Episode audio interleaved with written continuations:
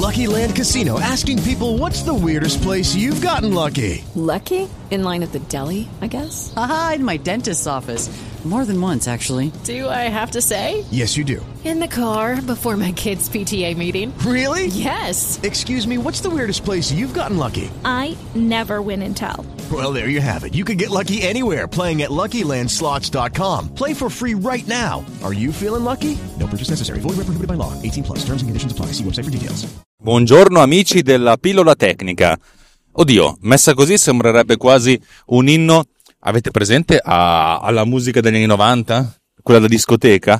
Un inno all'ecstasy. No, ma oggi parliamo di cose serie. Oggi parliamo di informazione logica e informazione hardcoded. Per cui partiamo con la sigla. Sigla. Come? Cosa state dicendo? Non avete sentito la sigla? Perché io ho semplicemente detto sigla. Oddio, chissà che cosa sta succedendo. Ma in realtà sta succedendo quello che succede sempre. Io quando registro Teknopills in automobile dico sigla e poi io quando vado a montarla sostituisco la parola sigla con la sigla, quella che sentite adesso.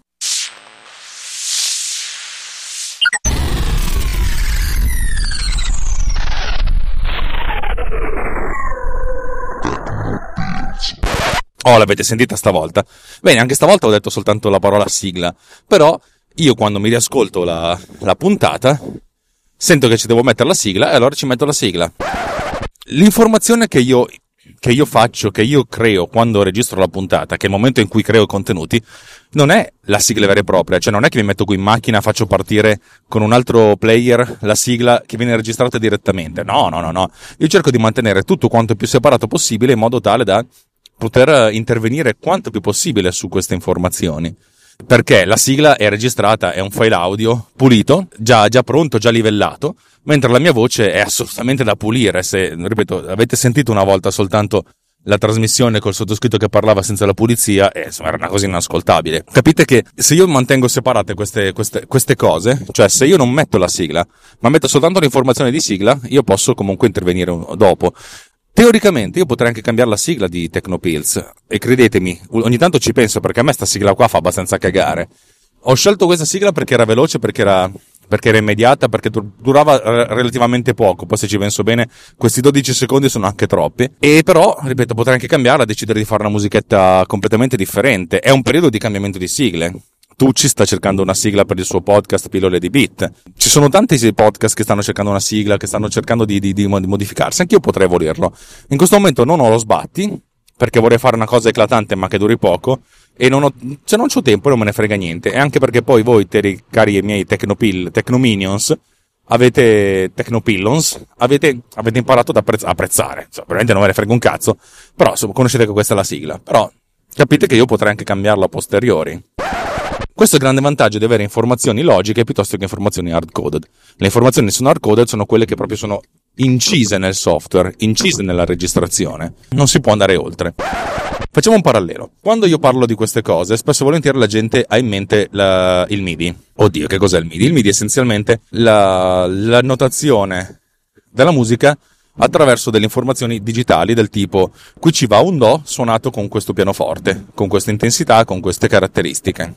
Un po' come se noi considerassimo uno spartito, una cosa, e poi l'esecuzione. E uno potrebbe dirmi, no, ma aspetta Alex, cioè, facciamo un attimo di pensiero. Cioè, è ovvio che se tu ti metti a suonare il pianoforte, cioè io mi metto a suonare il pianoforte, posso fare al massimo cagate, probabilmente stonate tra loro. Mentre, che ne so, un Vladimir Ashkenazi può farmi il Rach 3. Sì, certo. Ma questo è anche il bello. Lo stesso spartito, dato in mano a due musicisti diversi, può dare delle esecuzioni, anzi sicuramente dà delle esecuzioni diverse, ognuno con la caratteristica del musicista. È ovvio che ci dovrebbe essere un minimo di livello inferiore, in modo tale che se date uno spartito a me, io lo guardo e dico che bello, cosa sono quei segnini neri sul pentagramma. Se lo date invece a uno che sa suonare, probabilmente vi tira fuori anche delle cose molto belle. Questa è una cosa importante che è sia un limite che un pregio. Il fatto di avere informazioni logiche ci consente a questo punto di poter demandare a seguire l'esecuzione. E uno potrebbe dire, ma non è un po' complicata sta cosa? Non sarebbe meglio riuscire a condensare tutto insieme in modo tale che abbiamo già direttamente l'esecuzione e di conseguenza dobbiamo preoccuparci due volte delle cose? Sì, in certi ambiti ha senso, in altri ambiti un po' meno. Immaginate per esempio di guardare un sito internet, uno qualsiasi, con il vostro cellulare, poi lo guardate col tablet, poi lo guardate con un computer, poi lo guardate con una TV connessa a internet. È molto probabile che vedrete diverse versioni del sito web. Poi magari se lo guardate con un cellulare, che ne so, con un cellulare piccolo, poi con un cellulare grande, poi con un phablet, con un'intermedia, ognuno di questi device, se il sito è fatto bene, si adatta alla dimensione del vostro device. Non è come guardare un PDF, il PDF è uguale dappertutto e occupa anche un po' di spazio in più. Un sito internet, se è fatto bene, ripeto, si adatta alla dimensione e alla modalità di fruizione dell'osservatore. E le informazioni, cioè il momento in cui si creano informazioni, è abbastanza lo stesso. Poi il modo in cui si organizzano si può essere realizzato o a manina o in maniera più o meno automatizzata del gestore dei contenuti del sito. E questa è una cosa già più interessante, perché abbiamo informazioni e abbiamo il contenitore delle informazioni, che è leggermente diverso dal contenuto, cioè il contenuto e il contenitore stanno imposti, cioè diciamo che si occupano di aspetti diversi dell'informazione. Uno si occupa dell'informazione vera e propria, l'altro si occupa della presentazione delle informazioni. E già questo potrebbe essere interessante, cioè tenere separata l'informazione dalla modalità di fruizione dell'informazione stessa. Però non volevo andare così lontano, adesso vi spiego perché. Come voi ben sapete, io, oltre a questo podcast che mi sta dando soddisfazione che neanche io so come, credo neanche di meritarmele, però vabbè, è così, che è Teknopills, ho un altro podcast che si chiama MDB Summer Radio. È un podcast su cui io impiego tante energie. E infatti mi girano i coglioni perché è un podcast che dovrebbe, secondo me, avere molto più successo di Teknopills, però effettivamente è un podcast più di nicchia, con tutti i limiti del caso, per cui la risposta live è molto positiva. Cioè diciamo che è una base di utenza meno larga, ma molto più verticalizzata, contentissima dei contenuti. Io quando realizzo questo podcast utilizzo, non so se avete sentito qualche puntata fa, quante applicazioni ci vogliono per fare un podcast. Insomma, io quando registro questo podcast utilizzo fino a 12 applicazioni, una dozzina. E voi potreste dire, oh mio Dio!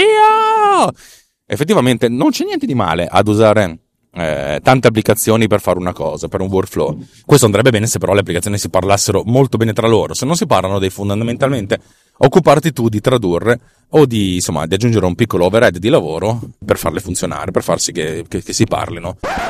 Allora, io tutte queste cose già le faccio, perché se sentite MDB Summer Radio sapete che questa cosa funziona. Cioè, a volte magari bestemmi in turco quando ci sono delle cose che non vanno, però tendenzialmente la cosa mi funziona. Sarebbe più comodo però riuscire a organizzare le cose con un'unica applicazione. Perché? Ma perché cavoli, cioè, se ce n'è una, fondamentalmente sei sicuro che tutto funzioni, perché è tutto lì dentro. Ora, una delle cose su cui sto lavorando in questi giorni si chiama autoducking. L'autoducking ve ne ho già parlato un'altra volta, è la possibilità di far sì che la musica si abbassi quando c'è uno speaker che parla. In MDB Summer Radio io non solo metto i pezzi, ma ci parlo anche sopra, per cui ogni tanto la musica si deve abbassare. Ogni tanto però no, magari se mi metto a cantare sul pezzo non voglio che la musica si abbassi, ma di questo vi ho già parlato precedentemente, no? Allora, come faccio a fare questo? Durante la live uso una serie di strumenti che fanno sì che la gente che mi ascolta da casa abbia la mia voce e la musica duckata. Fatemi usare questo termine che fa ridere. Cioè, in pratica la musica ha già l'autoducking. Però io, nel momento in cui faccio la trasmissione, la musica la registro su una traccia, esattamente così come esce dal programma, cioè senza il ducking, in modo tale che io ho tutta la mia traccia dell'audio, lo speaker, tutta la traccia dell'audio della musica, esattamente come sono uscite, senza il ducking. A posteriori poi io faccio passare queste cose attraverso un programma che si chiama Autoduck, che ho scritto io, che ho riscritto durante questo weekend lungo. Oggi è l'11 di dicembre, se non sbaglio, in modo tale che mi crea una nuova traccia col ducking. Non solo una traccia col ducking, perché siccome se io voglio intervenirvi a posteriori, praticamente mi crea un progetto di Final Cut con tutti i keyframe per il ducking, keyframe che però possono essere modificati, spostati, anche eliminati, così se per qualche motivo c'è un ducking che voglio eliminare, non devo far altro che togliere il keyframe di abbassamento del volume. Come vedete, io ho l'informazione che esce dal live, che vabbè, è fatta in un modo, e l'informazione che registro, che è fatta in un altro modo. Cioè, in live ho la voce e la musica che sono piantate lì come sono, mentre registro queste cose separatamente, senza nemmeno gli effetti del ducking, per poi l'editing a posteriori. Se io utilizzassi la traccia audio che esce direttamente dal programma di streaming, da Spreaker, e non dovrei fare tutto sbatto in post-produzione. Non dovrei fare nient'altro che pubblicare come podcast la trasmissione in streaming che ho fatto qualche minuto prima. Sarebbe semplice, però io voglio un livello successivo. Prima di tutto perché voglio una qualità dell'MP3 superiore. perché una trasmissione musicale voglio che sia a 160 kilobit al secondo invece che a 128, perché certa musica che ascolto ha bisogno di essere qualitativamente migliore. E in più voglio poter modificare il ducking, voglio poter fare un sacco di cose, e in più voglio poter modificare, che ne so, se io tossisco posso modificarlo, perché se fosse hard coded, cioè se io avessi tutto in un'unica cosa non potrei farlo, non potrei togliere la tosse perché c'è anche la musica sotto. Invece tenendole separate io posso togliere la tosse, posso cambiare il ducking, posso fare un sacco di cose, posso tagliare le pause, posso aggiungere cose, posso fare di più. Abbiamo un'informazione hardcoded e abbiamo un'informazione logica, però abbiamo un livello di logicità semplice. L'informazione hardcoded è l'MP3 che viene sputato fuori da Spreaker, cioè lo streaming. L'informazione semi-hardcoded è quella che mi consente di tenere separata la mia voce, o la mia voce più quella degli ospiti, e la musica.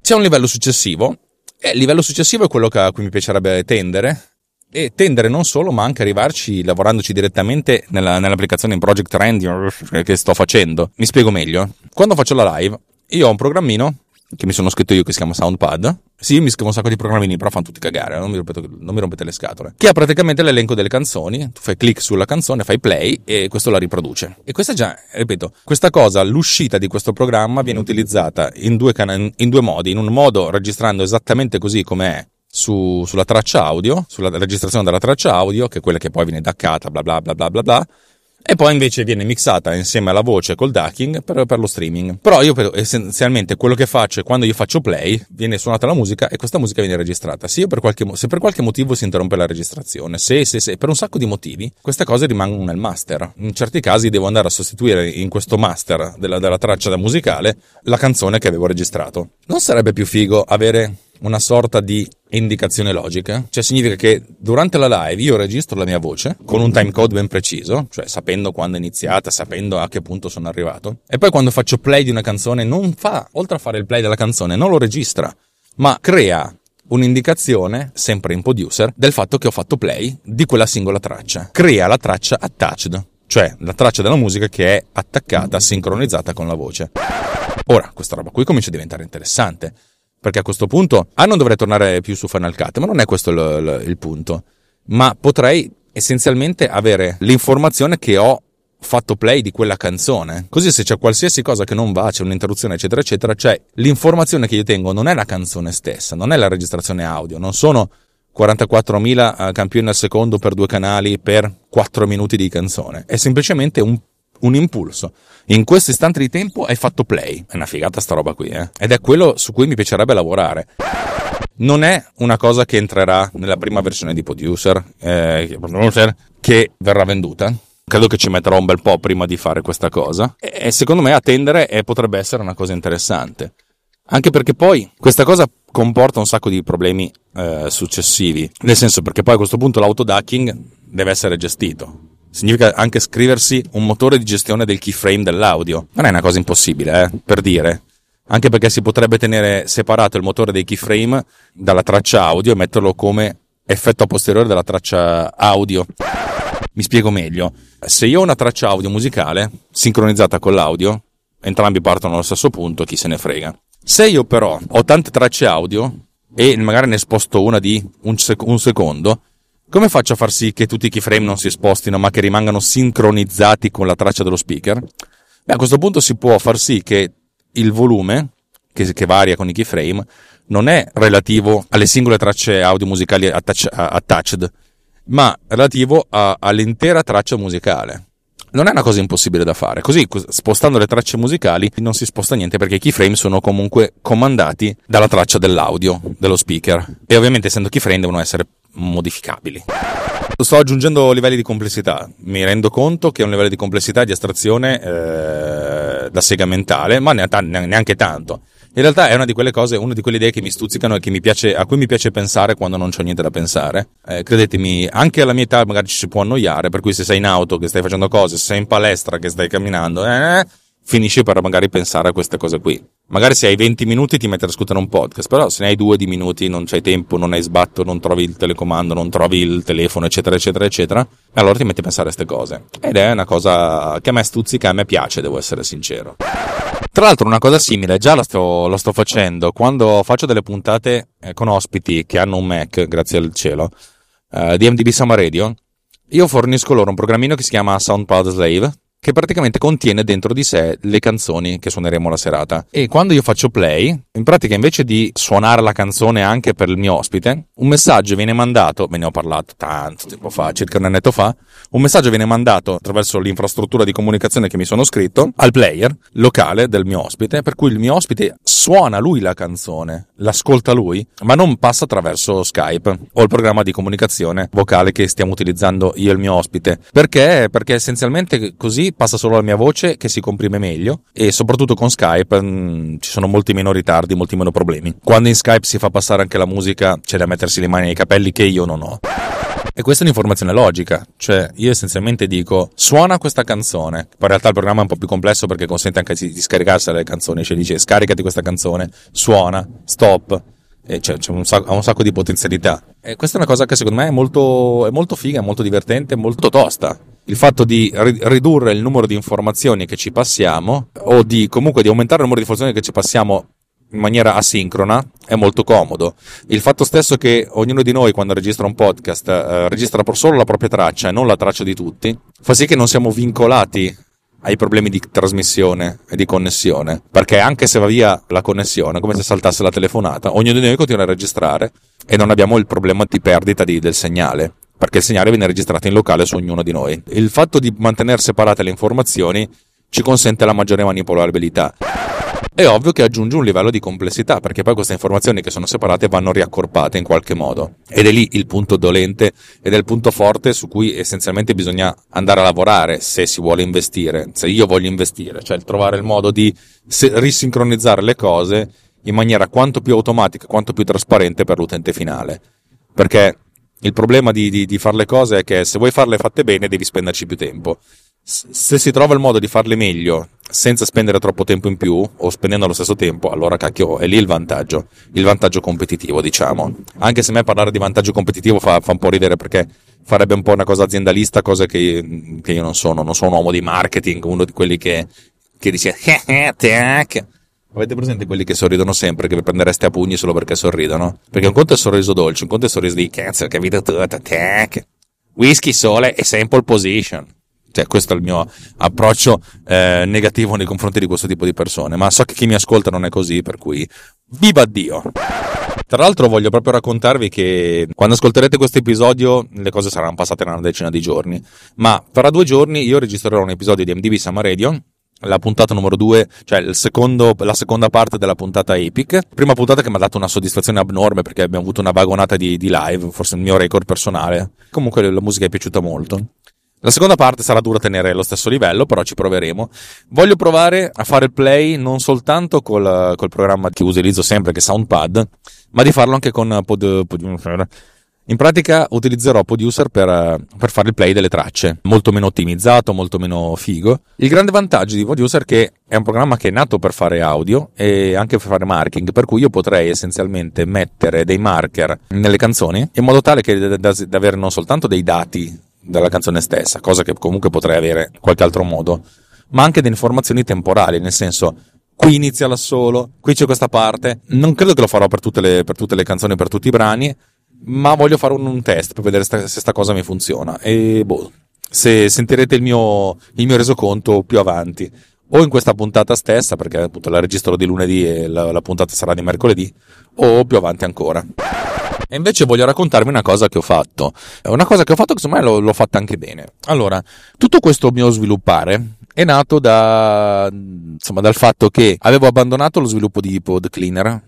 Ero arrivato alla versione 1.4, poi mi ero rotto il cazzo, cioè non c'era abbastanza vendite, ma non era quello. Fondamentalmente quello che doveva fare lo faceva, non avevo più stimoli a migliorarlo, a inventarmi cose nuove. Nel frattempo poi ho iniziato a fare MDB Summer Radio e avevo bisogno del ducking. Cacchio, è stata una cosa bestiale. Allora io ho riscritto in FileMaker, questo veramente un anno e rotti fa, l'analisi dei cluster, in modo da poter creare dei keyframe. Questa cosa qua mi ha tirato su abbastanza bene lo spirito, per cui man mano ho cominciato a scrivere delle piccole utility a linea di comando in Swift, in modo da velocizzare certe cose in FileMaker, fino al punto in cui ho scritto il Cluster Analyzer, che è praticamente il cuore di PodCleaner.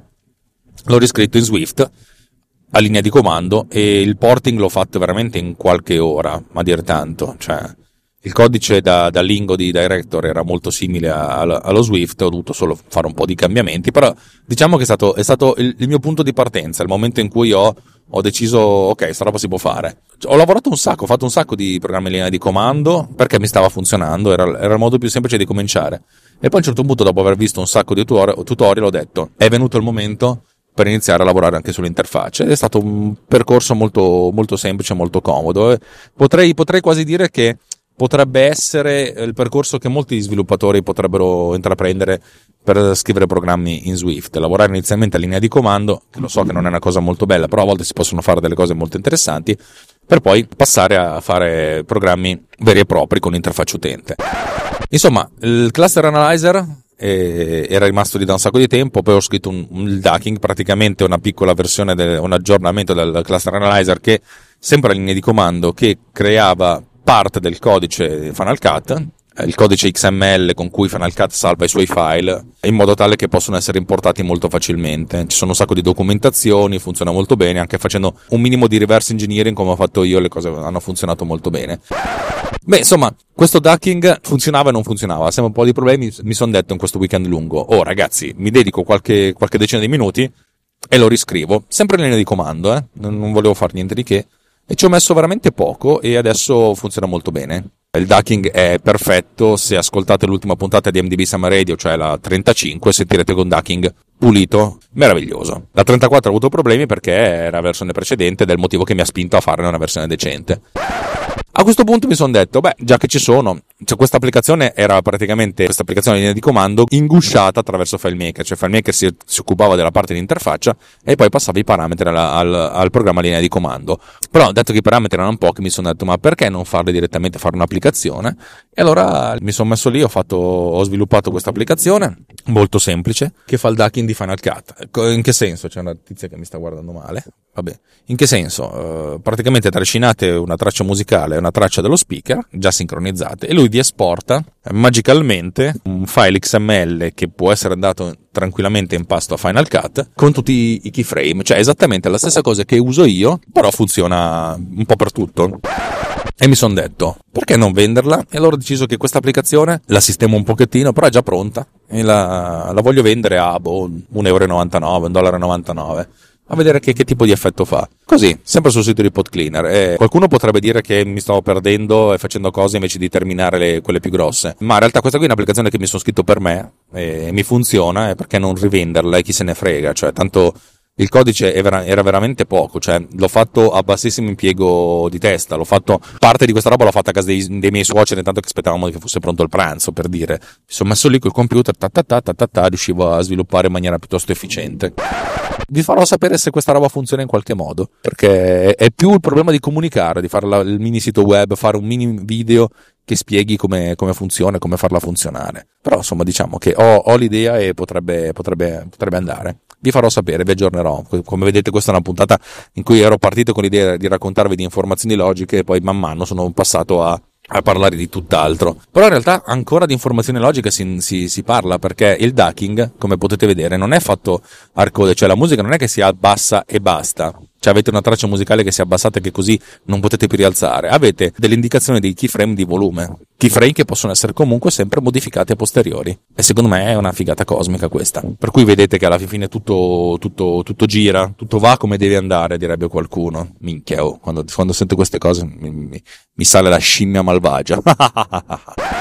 La questione delle informazioni hard-coded ha senso anche dal punto di vista dello sviluppo del software. Immaginate di avere un software che per qualche motivo si debba connettere a internet per scaricare dei dati aggiuntivi. Non è necessariamente una cosa cattiva, nel senso si connette per scaricare degli aggiornamenti. Ecco, la questione dell'hard-coded non ha a che vedere soltanto con le strutture dati e con le registrazioni, con quello che ne facciamo, ma anche dal punto di vista dello sviluppo del software. Immaginate per esempio che ci sia un programma che utilizzate che consente di spedire dei file, per dire. Trascinate un file su questo programma, lui lo carica su un suo server e poi spedisce un'email alla persona a cui è indirizzato questo file. Ce ne sono diversi, uno me lo sono scritto anch'io, non lo pubblicherò mai perché non ho voglia, non ho tempo, non lo sbatti, però avete capito la filosofia. Ecco, questo programma si connette a internet per fare alcune cose. Una cosa è avere l'indirizzo del server su cui immagazzinare questi dati e poi spedire questa email. La spedizione dell'email si può fare in diversi modi. La cosa più semplice è preparare un record con tutte le informazioni che dice: mando un'email a questa persona da quest'altra persona con questo oggetto, e con il testo nell'email tutte le varie indicazioni su come scaricarsi questo file, ok? Per cui si dovrebbe connettere due volte. Mettiamo caso che a un certo punto uno, per qualche motivo, debba per forza cambiare uno dei server, che ne so, per esempio per motivi di sicurezza bisogna cambiare il server su cui vengono caricati i file, o sempre per motivi di sicurezza bisogna cambiare le modalità e i modi di accesso all'altro server, quello che crea le email. Ecco, se noi abbiamo tutte queste cose codificate dentro il software, e cavolo, è un problema, perché a questo punto, se dobbiamo cambiare tutta l'infrastruttura, dobbiamo aggiornare tutti i software e dobbiamo assicurarci che tutti i nostri utenti abbiano l'ultima versione, altrimenti finché non ce l'abbiamo, per poter continuare a mantenere il nostro servizio dobbiamo avere due server, uno quello vecchio e uno quello nuovo. E capite che non è una cosa molto complicata. Se invece però troviamo il modo di avere un unico server che ha dentro tutte queste informazioni, al lancio dell'applicazione va a contattare questo server, gli chiede se ci sono aggiornamenti, nel caso ci sono aggiornamenti se li scarica, aggiornamenti di connessione, e allora le cose sono molto più interessanti, perché a questo punto l'unico server hardcoded è questo qua, quello che contiene tutte le informazioni che vengono scaricate per gli aggiornamenti. C'è sempre una piccola vulnerabilità o una parte hardcoded, cioè praticamente l'unico server che ha dentro tutte le informazioni è statico, però è una piccola parte del tutto. Adesso abbiamo pensato a un servizio che aveva soltanto due di connessioni, ma immaginatevi servizi che hanno molte connessioni, molte potenzialità, molte capacità. È un servizio che fa dei calcoli che devono essere aggiornati con delle valute aggiornate. Ovviamente tutte queste cose dipendono sempre dal fatto che ci sono delle informazioni che sono non statiche ma dinamiche, e queste informazioni dinamiche devono essere appunto variate nel tempo, si devono variare, deve essere possibile modificarle a posteriori. C'è sempre la necessità di avere almeno un indirizzo hardcoded, però sempre meglio uno che tanti.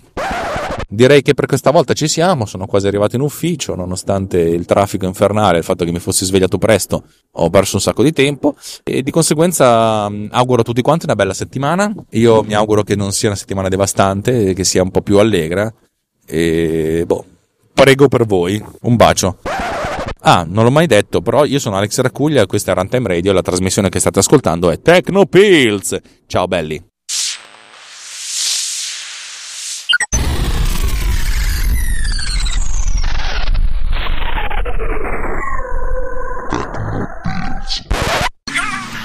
This episode has been produced with PodCleaner.